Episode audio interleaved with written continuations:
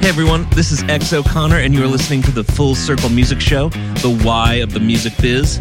This week we've got a great episode for you. We have Ginny Owens with us. She is a multiple Dove Award-winning songwriter and artist, known for a little song you probably know called "If You Want Me To." And this is a cool show because this was actually recorded live at our most recent songwriting retreat. And I don't want to get too far ahead of myself. I want to get you guys into this episode, but I just want to let you know, if you want to find out how to get involved with any of these secret events that we do, these cool, intimate, small setting events, please go over to fullcirclegoeslive.com. Join our mailing list. We'll throw out dates all the time. We're doing these every few months, so it's a great way to meet other writers such as yourselves, great ways to interact with professional writers, build relationships. They're very cool events, and this was recorded live at our most recent one. So if you want to find out more about that, fullcirclegoeslive.com to register for that. And then also, if you want to just keep up with everything Full Circle Music, head on over to Instagram, follow us at OfficialFCMusic. And of course, if you're listening in iTunes, leave us a rating, leave us a review. We love hearing from you guys. But that's enough of my yakking. I want to get you guys into this episode because it's super inspiring. You're going to love it. Here we go, live from our songwriting retreat with Ginny Owens.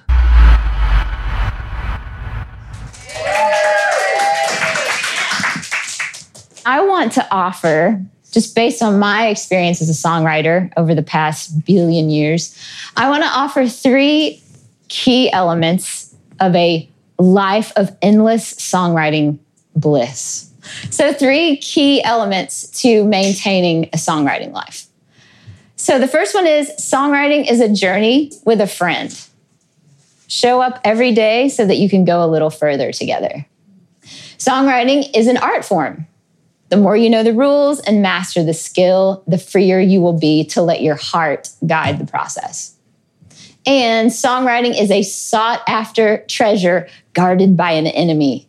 In order to capture it, you must fight every day of your life. So I've been songwriting for, a few million years. And so what I'm going to tell you is definitely from personal experience, and I promise to share some super embarrassing moments just so that you know it's for real. So let's start with the first one. Songwriting is a journey with a friend. Show up every day so that you can go a little further together. And because it's a journey, you have to start somewhere, right? And every day is a little bit about starting somewhere, but you have to begin the journey somewhere. You guys are here, and you are writing some lovely songs. I have heard them and been part of them. But let me just tell you a little bit about where I started. We had an out-of-tune piano with a couple broken keys in my dining room that the church was going to throw out. My parents took it. So I figured out at age 2 that you could play a note on the piano and sing all your favorite songs like, Jesus loves me, this I know, for the Bible tells me so. Mary had a little lamb. It all worked. And I was like, this thing's awesome. So I decided that I should play the songs, learn more notes and play more notes on the piano. And so by the time I was 5, I guess my mom sent me off to piano lessons. And then I had to play classical music. So the only bad thing was when I came home, so somebody else played this. I probably played it for 6 years at piano recitals. But when I came home and it was my time every day to practice, I would sit down and start minuet and G, and then I would end up just writing songs because that was more fun. So thanks to piano lessons, I became a songwriter. And the first song that I remember writing was when I was about 7, and I was really inspired by Amy Grant music at the time. I loved her early stuff, just how vulnerable she was, and just this real honest, as a 7-year-old even, I couldn't put words to it, but I knew there was just something really heartfelt in the way that she shared. Songwriting, and I'm sure some of you guys can relate to this, songwriting became my way of journaling of sorts. I would just kind of sit at the piano and write about, Jesus or boys or how my brother got on my nerves or boys or my friends at school or boys or at some point, all the songs were just about boys. And so...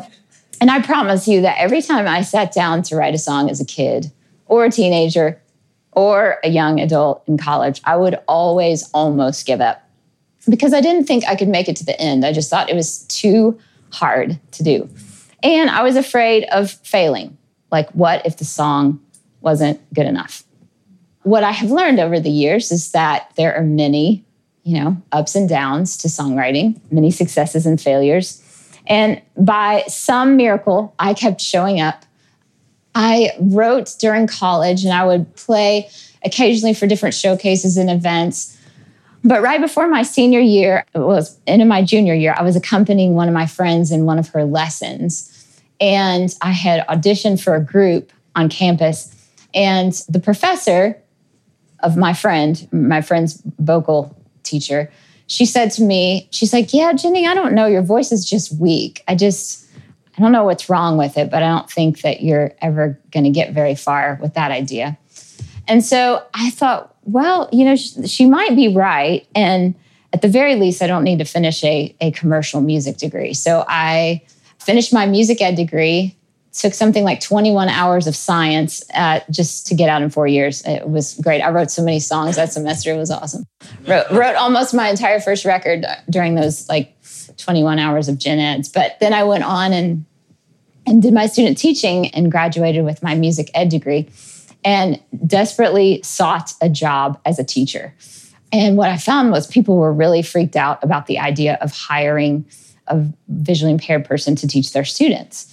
And during that sort of dark season of looking for a job, and someone had invited me to sing at church, which was kind of random. I never really got asked to sing at church.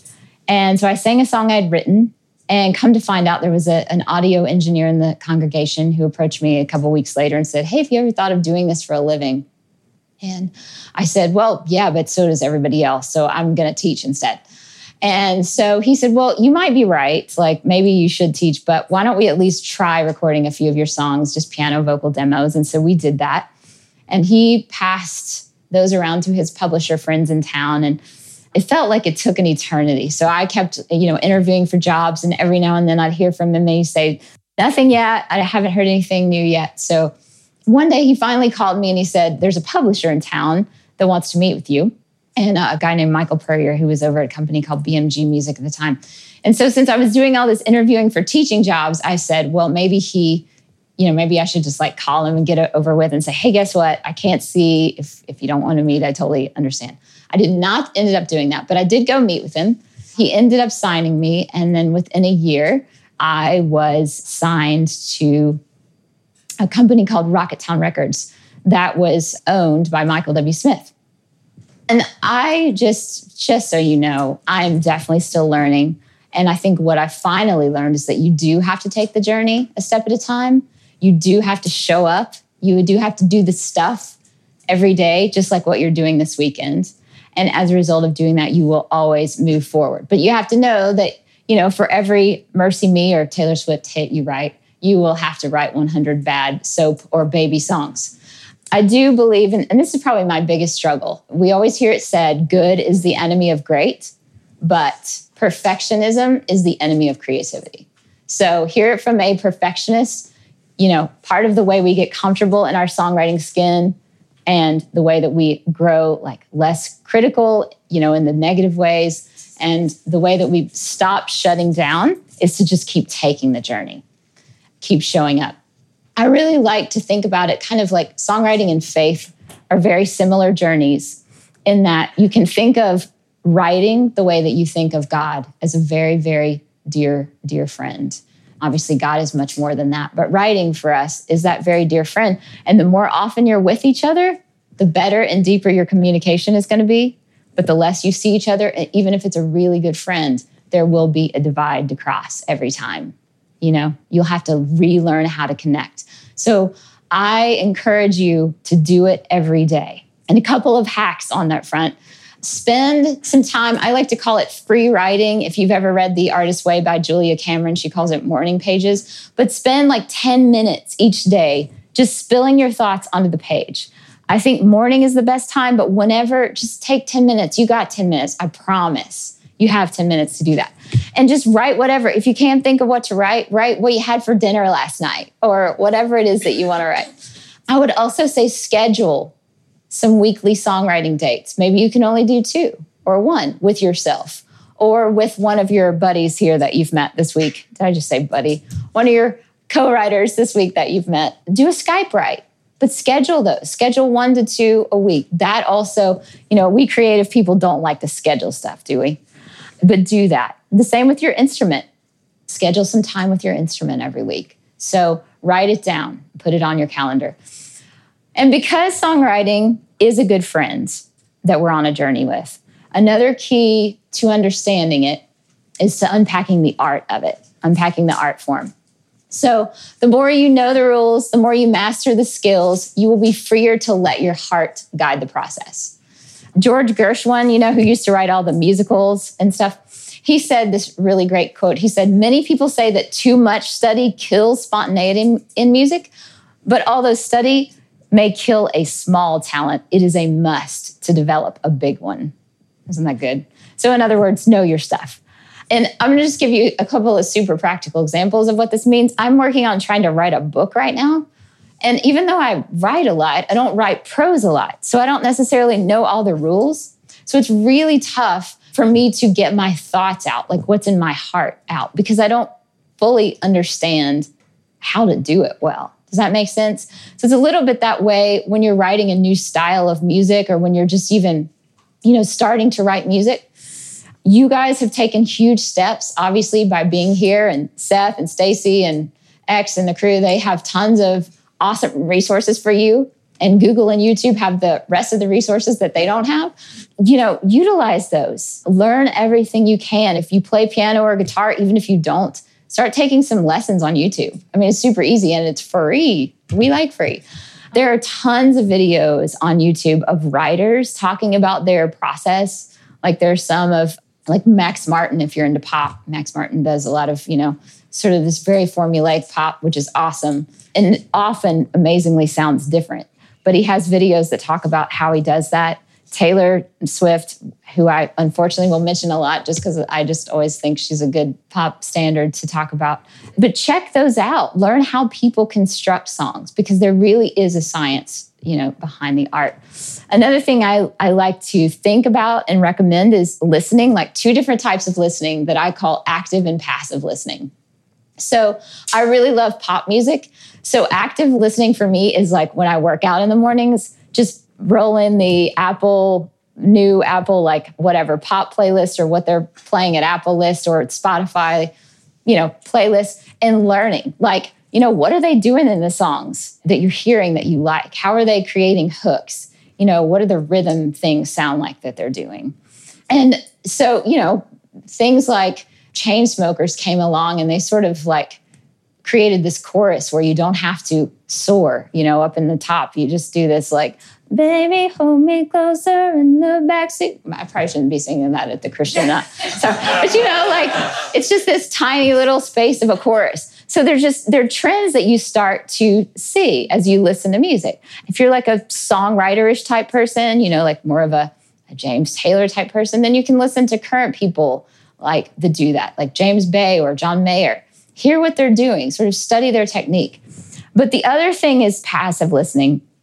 And what I guess I mean by that is falling in love with music. So one of the things I've recently discovered about myself is that I'm too busy like thinking about just analyzing songs. And I actually need to go fall in love with music again because it's just too easy to be critical. And so what I've learned is probably the easiest way to do this, which is not something that streaming really lends itself towards, but to go get people's albums and just listen to the full album and continue to immerse myself in it. And be patient, because I'm sure maybe some of you guys are like this too. I'm so impatient. I'll listen to half a song and then I flip to the next song. That does not like create and inspire love for music. I think those things are key for deepening our skill sets, growing our skill sets, educating ourselves.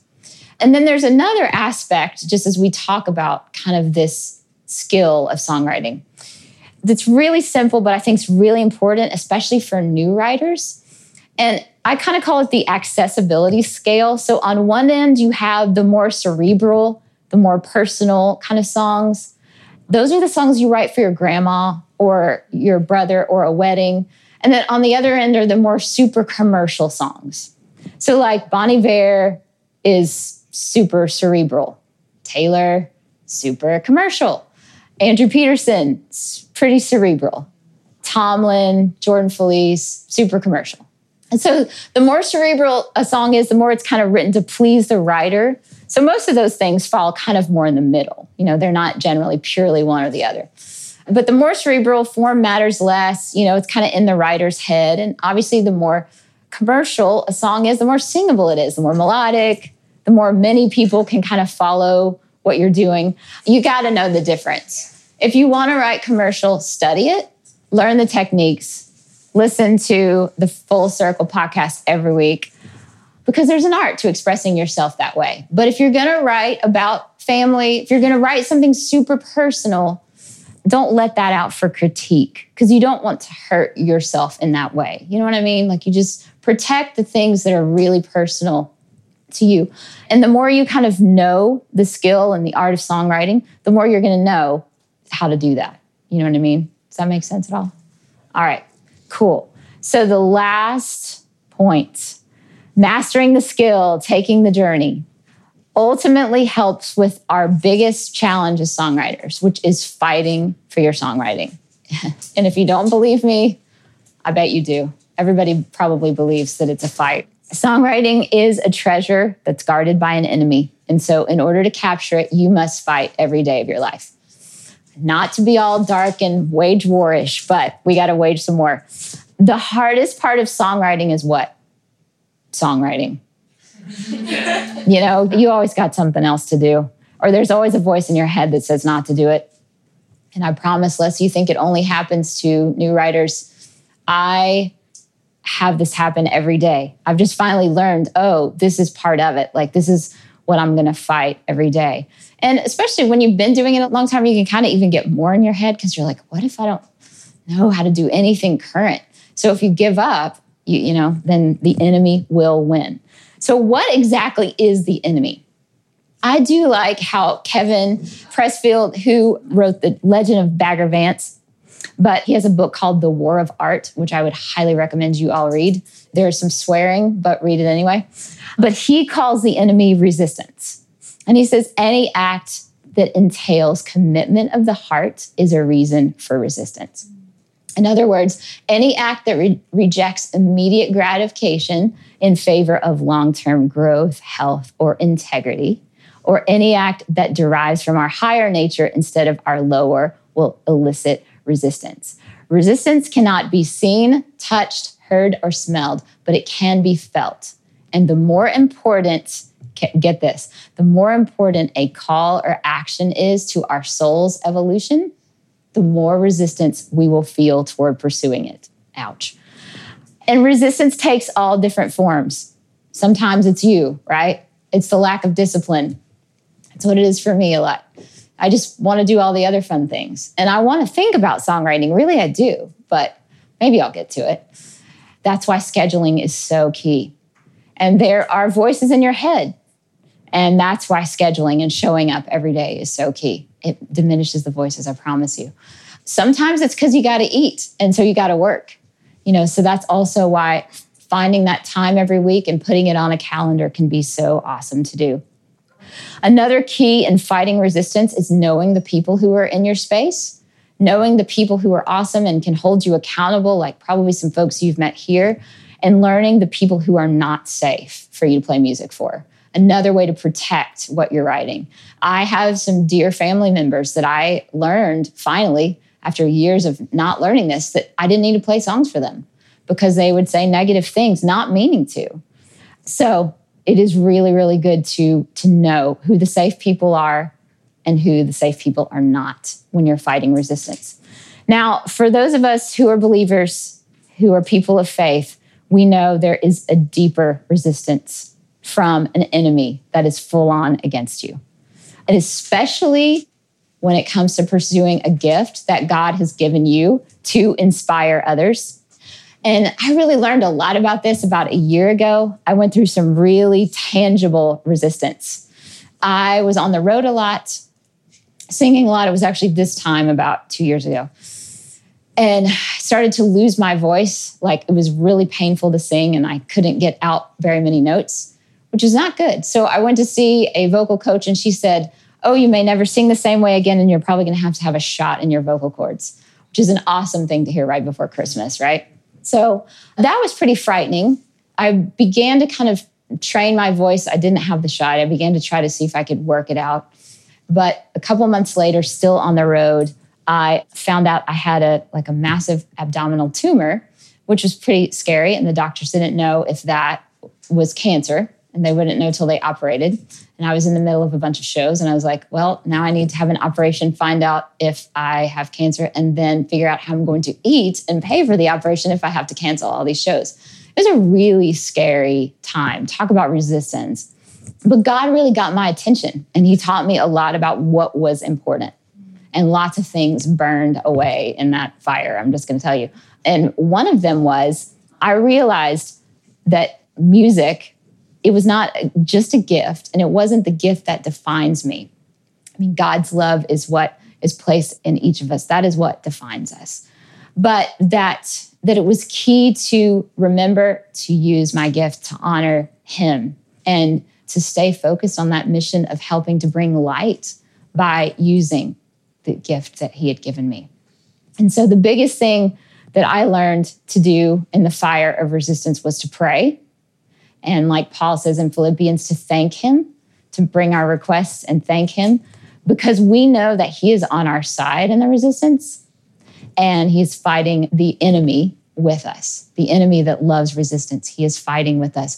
So just to close, I'll just say as encouragement to you guys, God has placed this gift inside of you. So take the journey with your friends, learn everything you can, and treat it like the treasure that it is, and fight for it.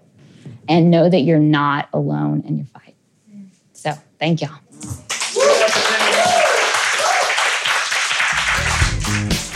Hey everyone, this is X O'Connor, and you've been listening to the Full Circle Music Show, the why of the music biz. This show is produced by the Full Circle Music Company with editing help from Jordan Salamoni. Tune in next week. We've got another great episode coming from you. It's a group of guys. I don't want to give too much away, but they're incredibly talented artists with an incredibly talented story. You guys are not going to want to miss out on it. And again, if you want to learn more about our events from which this was recorded, head on over to fullcirclegoeslive.com to find out more. And of course, to keep up with all things Full Circle Music, follow us on Instagram at OfficialFCMusic. Thanks for tuning in, and we'll look forward to seeing you all next week.